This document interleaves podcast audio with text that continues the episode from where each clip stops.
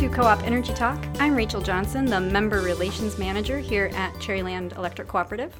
I've been with Cherryland for just a little over five years, and even in that short amount of time, we've added a lot of new employees, mostly as our uh, a significant amount of our employees are retiring.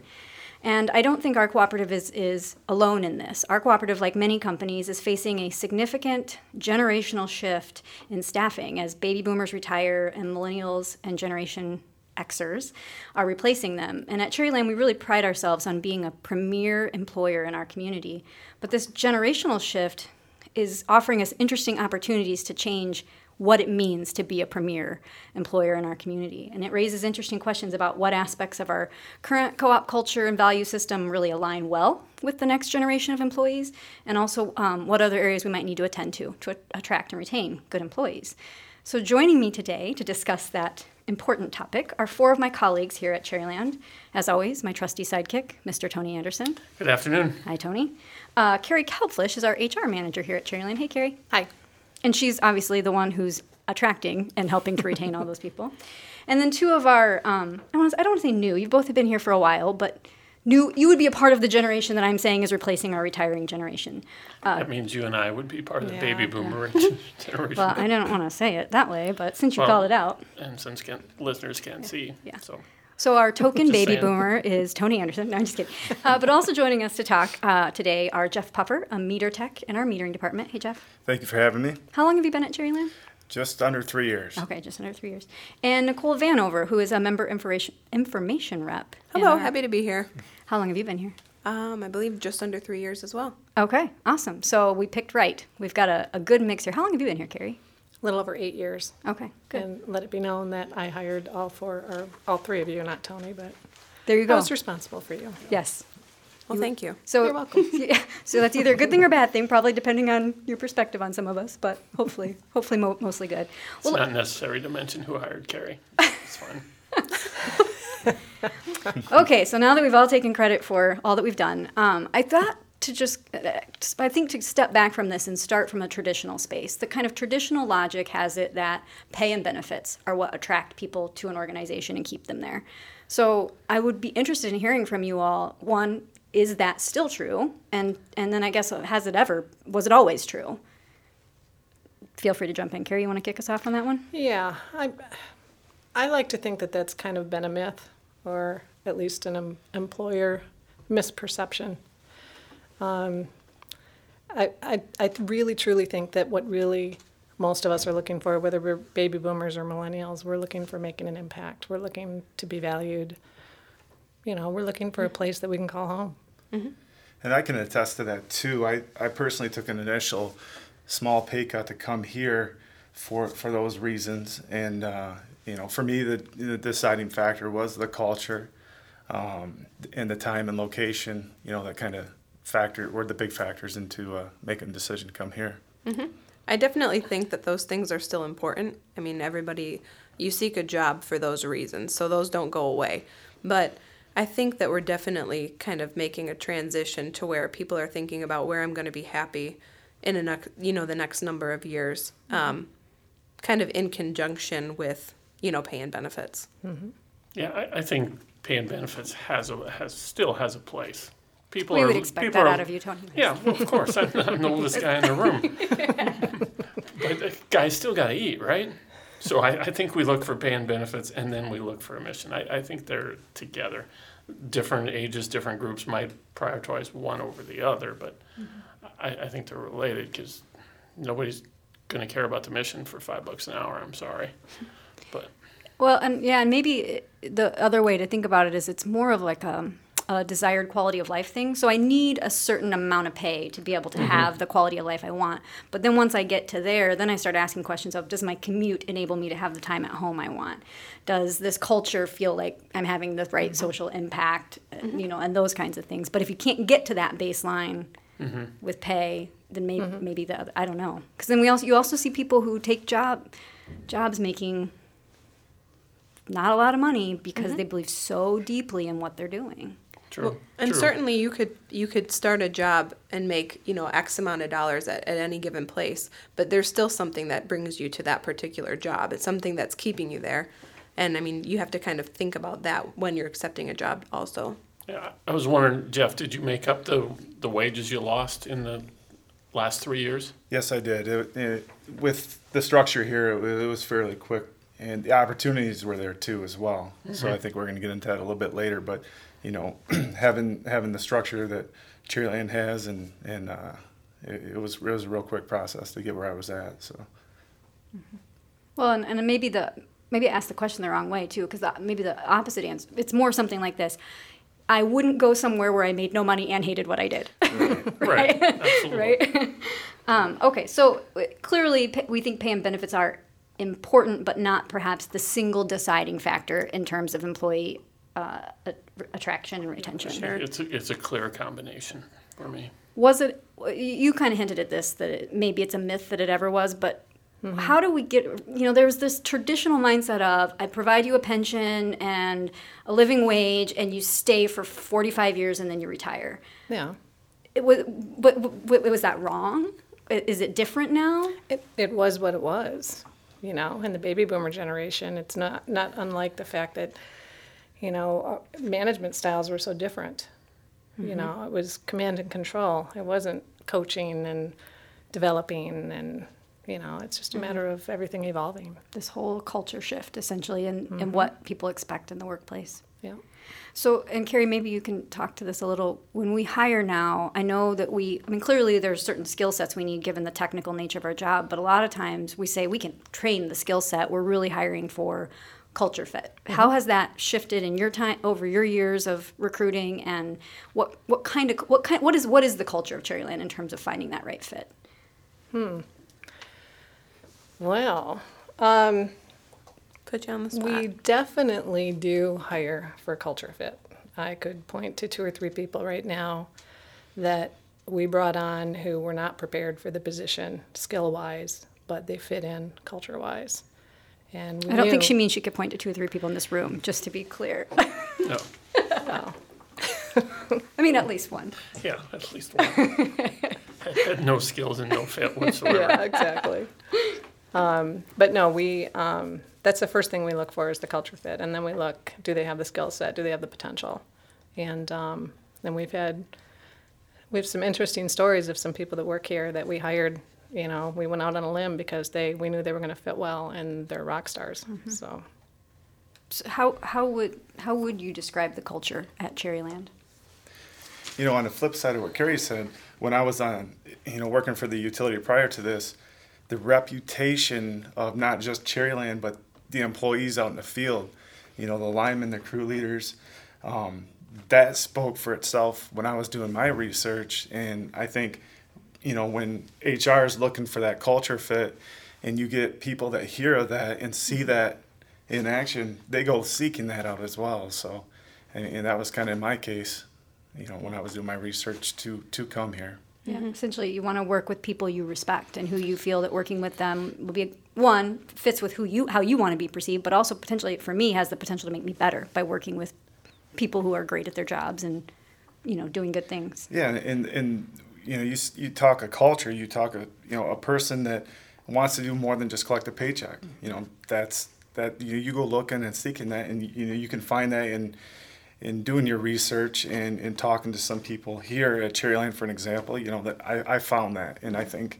You know, when HR is on their side trying to create that culture and, and maintain and take that to the next level, I think the next generation coming in looking for that, uh, you know, it's going to be easier for them to find that. Well, certainly. I mean, I can attest to that as well. Um, I have a background that's not in electrical utilities. And while I loved so many parts of previous positions that I've had at other places, you still want to feel fulfilled. You still want to feel like you're making an impact and that um, somebody recognizes what you're doing and that you have a part in everything. And I think Cherryland specifically does a really great job at making its employees feel as if we're a part of a, a bigger picture and that we all are kind of the missing puzzle piece. And that's not some, that's something that people don't get at other jobs, and I think that Cherryland would kind of pull us here for. Right, I agree with that. And it's just a matter of hiring people for whom that's a value and that's something they're looking for because then because not all employers can provide that, then you, you have that that nice fit between mm-hmm. expectation and, and what we're able to offer. just to add to that, you know, when I was asked to do this podcast, I ran into a, a young man that just graduated line school. And I asked him, I just, you know, I said, you know, I'm going on the podcast. Quick, quick question for you here. You know, what are you looking for an employer? You know, set benefits aside, you know, pay aside. And he went right to, he wants to go to work and, you know, have that camaraderie, that family, that culture, you know, that, that we're talking about here. And, you know, he was 20 years old.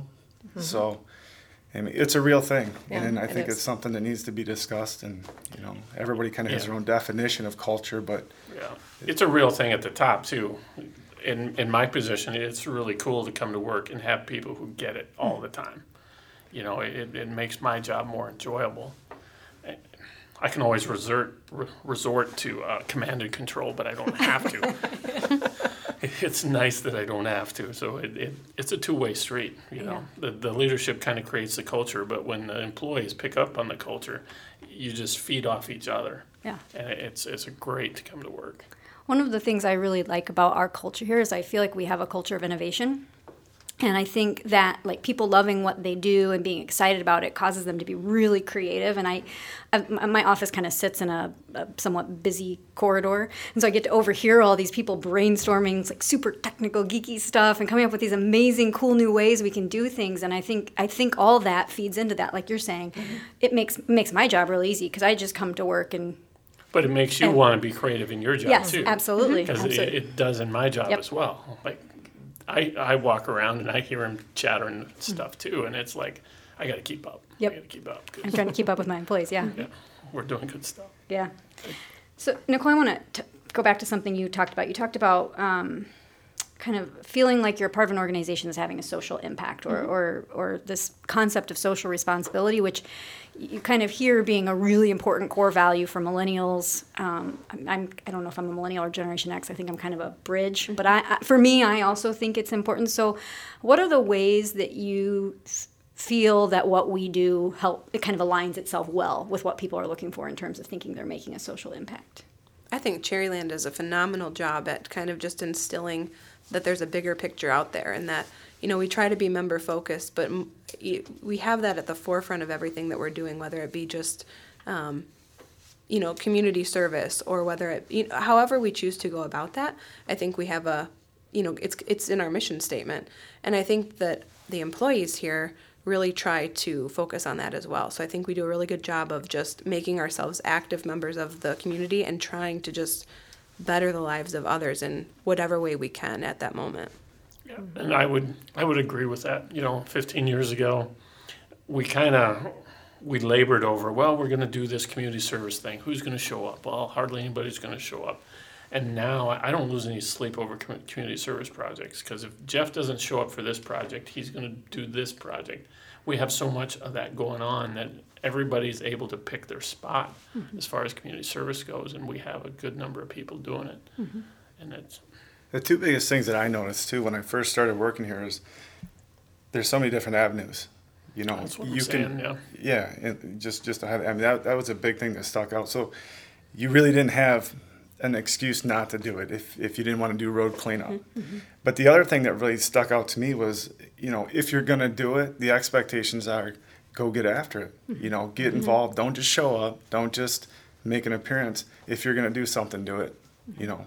And I think adding to that too, just that there are so many avenues. It's that if for this generation generation, people can really look at this is what I'm passionate about in my life, and within Cherryland, you can find something that kind of fits that nook within your own heart, and you know, kind of ride it out within Cherryland as well. And it's supported hmm by the absolutely. organization. I mean, we have, every one of our managers is on a board, um, if not more than one board. too, yeah. We have how many people that are big brothers or big sisters, and you know everybody's involved in something. And it may not be through the cooperative; it might be coaching, or it might be through their church. But you know, it's just kind of a mentality that we foster, and those are the kind of people that are attracted to to the co-op. Yeah, and one of the um, so f- one of for me the happy consequences of Cherryland's orientation towards the community and how it enables me to be more involved in the community is it's helped me create really deep connections to an area I'm not from, mm-hmm. and I didn't. I've moved a lot. I've lived a lot of places. I didn't realize how much I was missing that until I got to be somewhere that fostered that. And now, I mean, that makes me even more loyal to Cherryland because Cherryland has helped me create a different relationship with my community, a place that I, I'm not from, but I really now feel deeply connected to, which is which is cool. Um, you know, a, a little shift here, but another piece in terms of social impact and value system that I think resonates well with younger generations is the fact that we're not for profit and that we're a cooperative. I know I know that for me that really was something that very quickly I, I, lo- I, I think what we do in terms of providing electricity is incredibly important and valuable. I love the fact that we're doing it as a not-for-profit cooperative. So it was that kind of that, that little extra thing that, that made me feel really inspired by what we do. And I, and I, I think that resonates. Yeah. There's a skepticism towards profit. Yeah, I think that's something too that could probably uh, use a little bit more I don't know, publicity, a little bit more uh, get out to the public, to the younger generation, exactly what that cooperative model is and, and how it's structured. Because I, personally, I, I really didn't have a good grasp of it. And like you know, once I did learn and, and went through some of the the, the learning uh, on on cooperative model, it was it was interesting, and I, and I took the same feelings you you just described. It was kind of cool to work for that type of of model, if you want to call it that. Yeah, and, and we're not a, an electric co-op that has a market on community service. There's electric co-ops all across the country that all do a great job with community service. This is my fifth uh, electric co-op job in 30 some years, too many years to remember. And they were all active in, in the community to the point where I came here and I'm like, there's nobody on the fire department. There's nobody on the ambulance service. It's like, so we, we had to pick that up and we, we have. And it's been 15 good years. Yeah, and and and to your point, Jeff, about having to be educated into the model, I think that's an interesting um, challenge we constantly have to meet, which is a lot of people come to us from a technical background, right? They, they got into line work because they were attracted to the technical aspects of it. They got into metering because they were attracted to the technical aspects of it. And, and, and, and taking those employees and helping them come to better understand our business model, what it means, and, what, and how it really does kind of change who we are and how we even think about making technical decisions, right? And It financial really decisions. It really does. I mean, uh, any conversation that you, you're involved in, you know, you know, any ideas, any brainstorming, you know, you can, it- the foundation's laid right, right in the uh, mission statement, you know, and you just go back to that. And if you can't say yes to those four, you know, points in that mission statement, then, then it's not an option. I mean, it makes things a lot clearer and a lot easier to do. You know, you're not dealing with the profit and the, mm-hmm. you know, the other things that you may not see or, or sometimes in, in, in the corporate world anyway. Mm-hmm. It, it kind of puts a feel good feeling in your heart knowing that you're working for a co op and that you're not seeking those things, especially being on the phones here. Um, I mean, I'm communicating with members, but those are, you know, people in the community as well, and that's our image and people who could potentially be working for Cherryland in the future. And just helping to educate people about what a, what it means to be a member of the co-op is incredible. Um, it just it just makes you feel good. Yep. I think too, you know, the good news is that the cooperative model is aligned so well with what millennials are looking for. You know, when you think about it, the member focus and giving back to the community and family orientation, you know, those are all things that, that millennials are looking for, and that's who we are. Mm-hmm. You don't think baby boomers looked for those things when they were 25? I do, but I'm just barely a baby, baby boomer, so. Oh, okay. Yeah. He's not going to call me a liar on the podcast. Nope. Not going to touch that one. I, I thought you were Generation X, Carrie. I don't even know what he's talking about. Uh, so, uh, little shift here.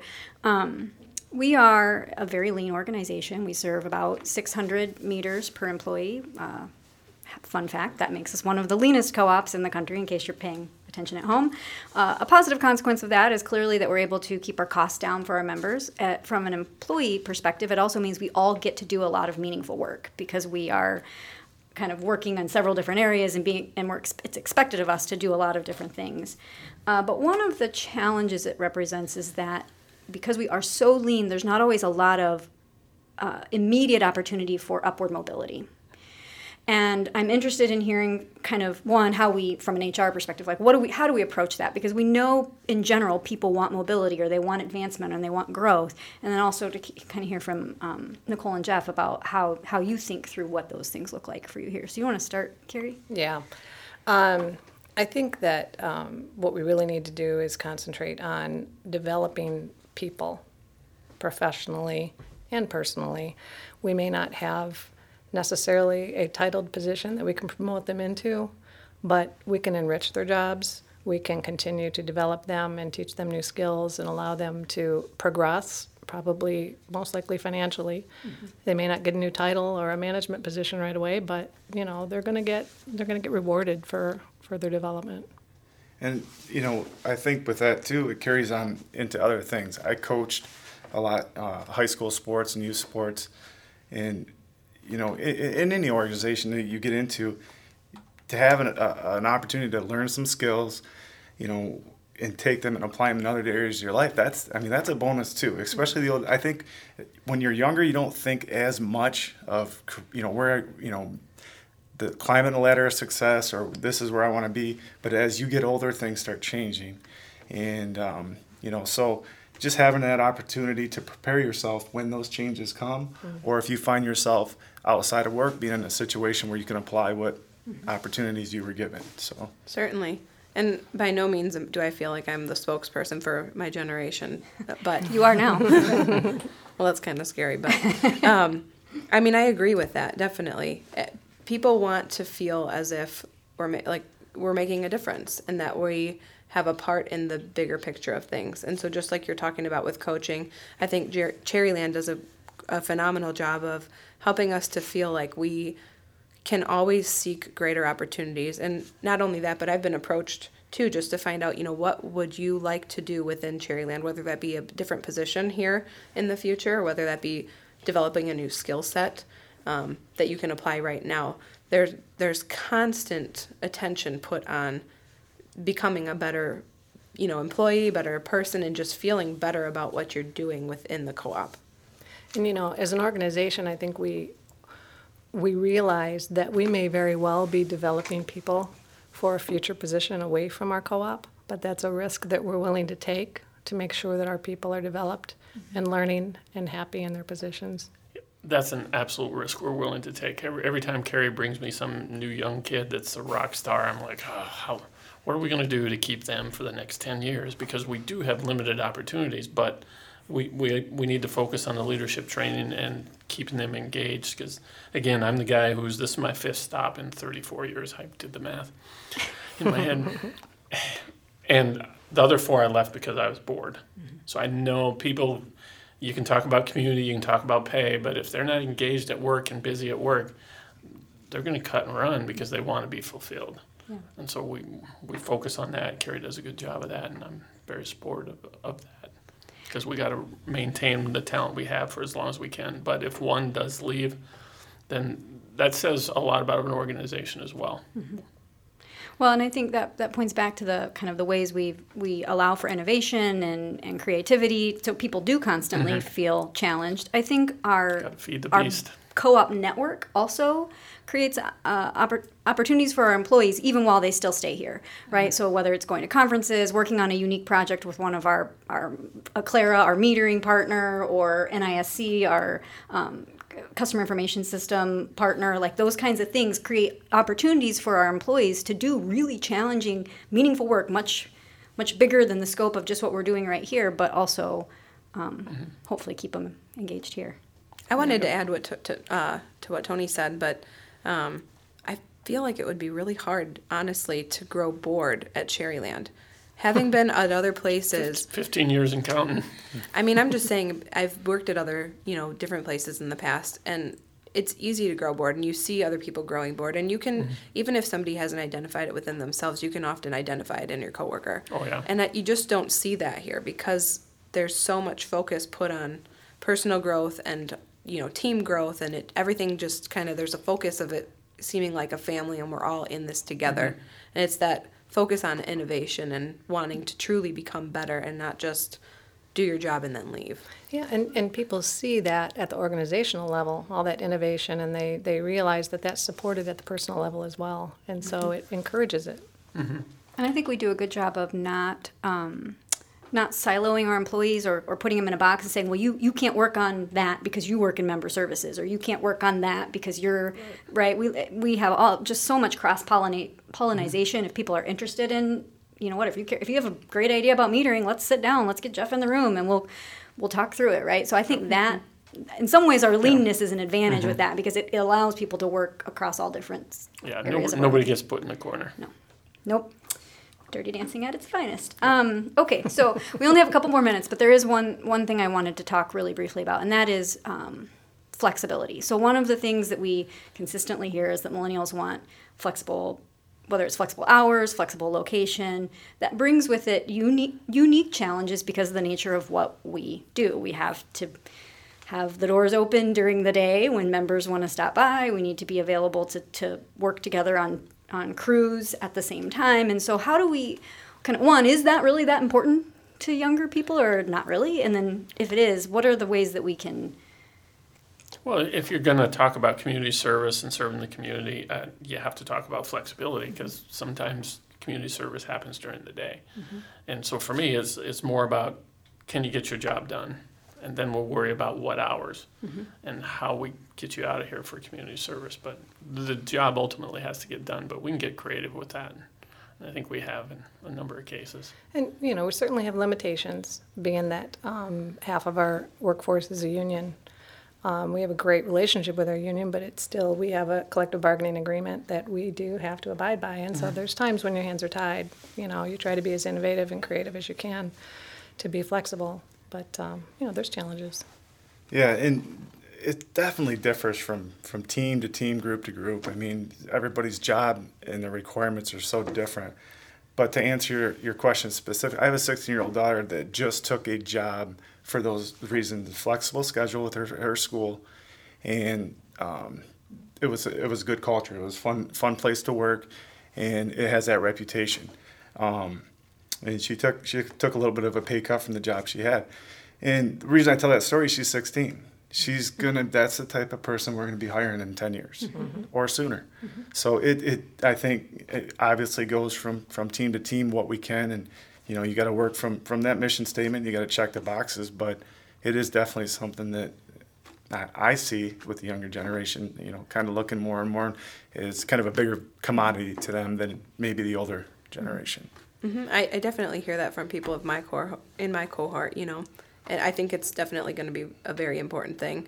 But even with, you know, with the constraints that we have to work around at Cherryland, you can only be so flexible. But there is still the flexibility within our jobs and our specific positions here to touch on what you said, Jeff, in that we're trusted to do the job that we have to do in the time that we have to do it. And you can kind of go about what you need to do during that day at your own pace and you know as time allows so that we still kind of have ownership of what we're doing within the co-op within those constraints that you know that we have to work around And, and we did get innovative and creative about the member service group in that we started a rotation where you all can work at home one day a week. And so you're set up at home so that it, you know, appears that you're in the office when you're talking with a member.